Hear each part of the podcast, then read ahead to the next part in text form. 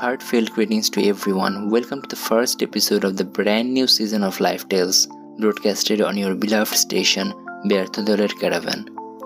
I hope all of you are in good health, both physically and mentally, and on the road to prosperity. Like before, we'll give platforms to the inspiring stories of many individuals in this season as well. This season would be solely dedicated to the stories about well-being. These anecdotes might teach us tales of what truly shapes our innermost core. So, without further ado, let's get started with the first story of Season 4, the story of Balderrama Muñoz Daniela Brenda, a social communicatorist, 24, based in Bolivia. I realized mental health is important when I got sick. I mean, my entire body got sick. Then I came to a conclusion, unless you say it, your body does.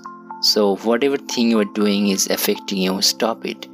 Most of the time you don't even know what's going on until you realize that you feel better after leaving your job, ending up a relationship, or severing a friendship. Well, you have to know that at the beginning, not at the end. You don't need to satisfy everyone. Some people will tell you you're selfish, you're not the same, or don't leave us. And yeah, that's fine because you're focusing on the most important thing, you.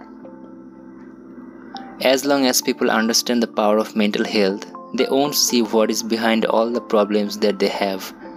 So the best thing you can do for others is thinking about yourself. So the lesson Balderrama's story imparted on us is mental health is more important than anything. If you don't care about yourself, you are going to see the consequences later on. We would like to end this episode on this optimistic note. Hope to reach you again in the next episode.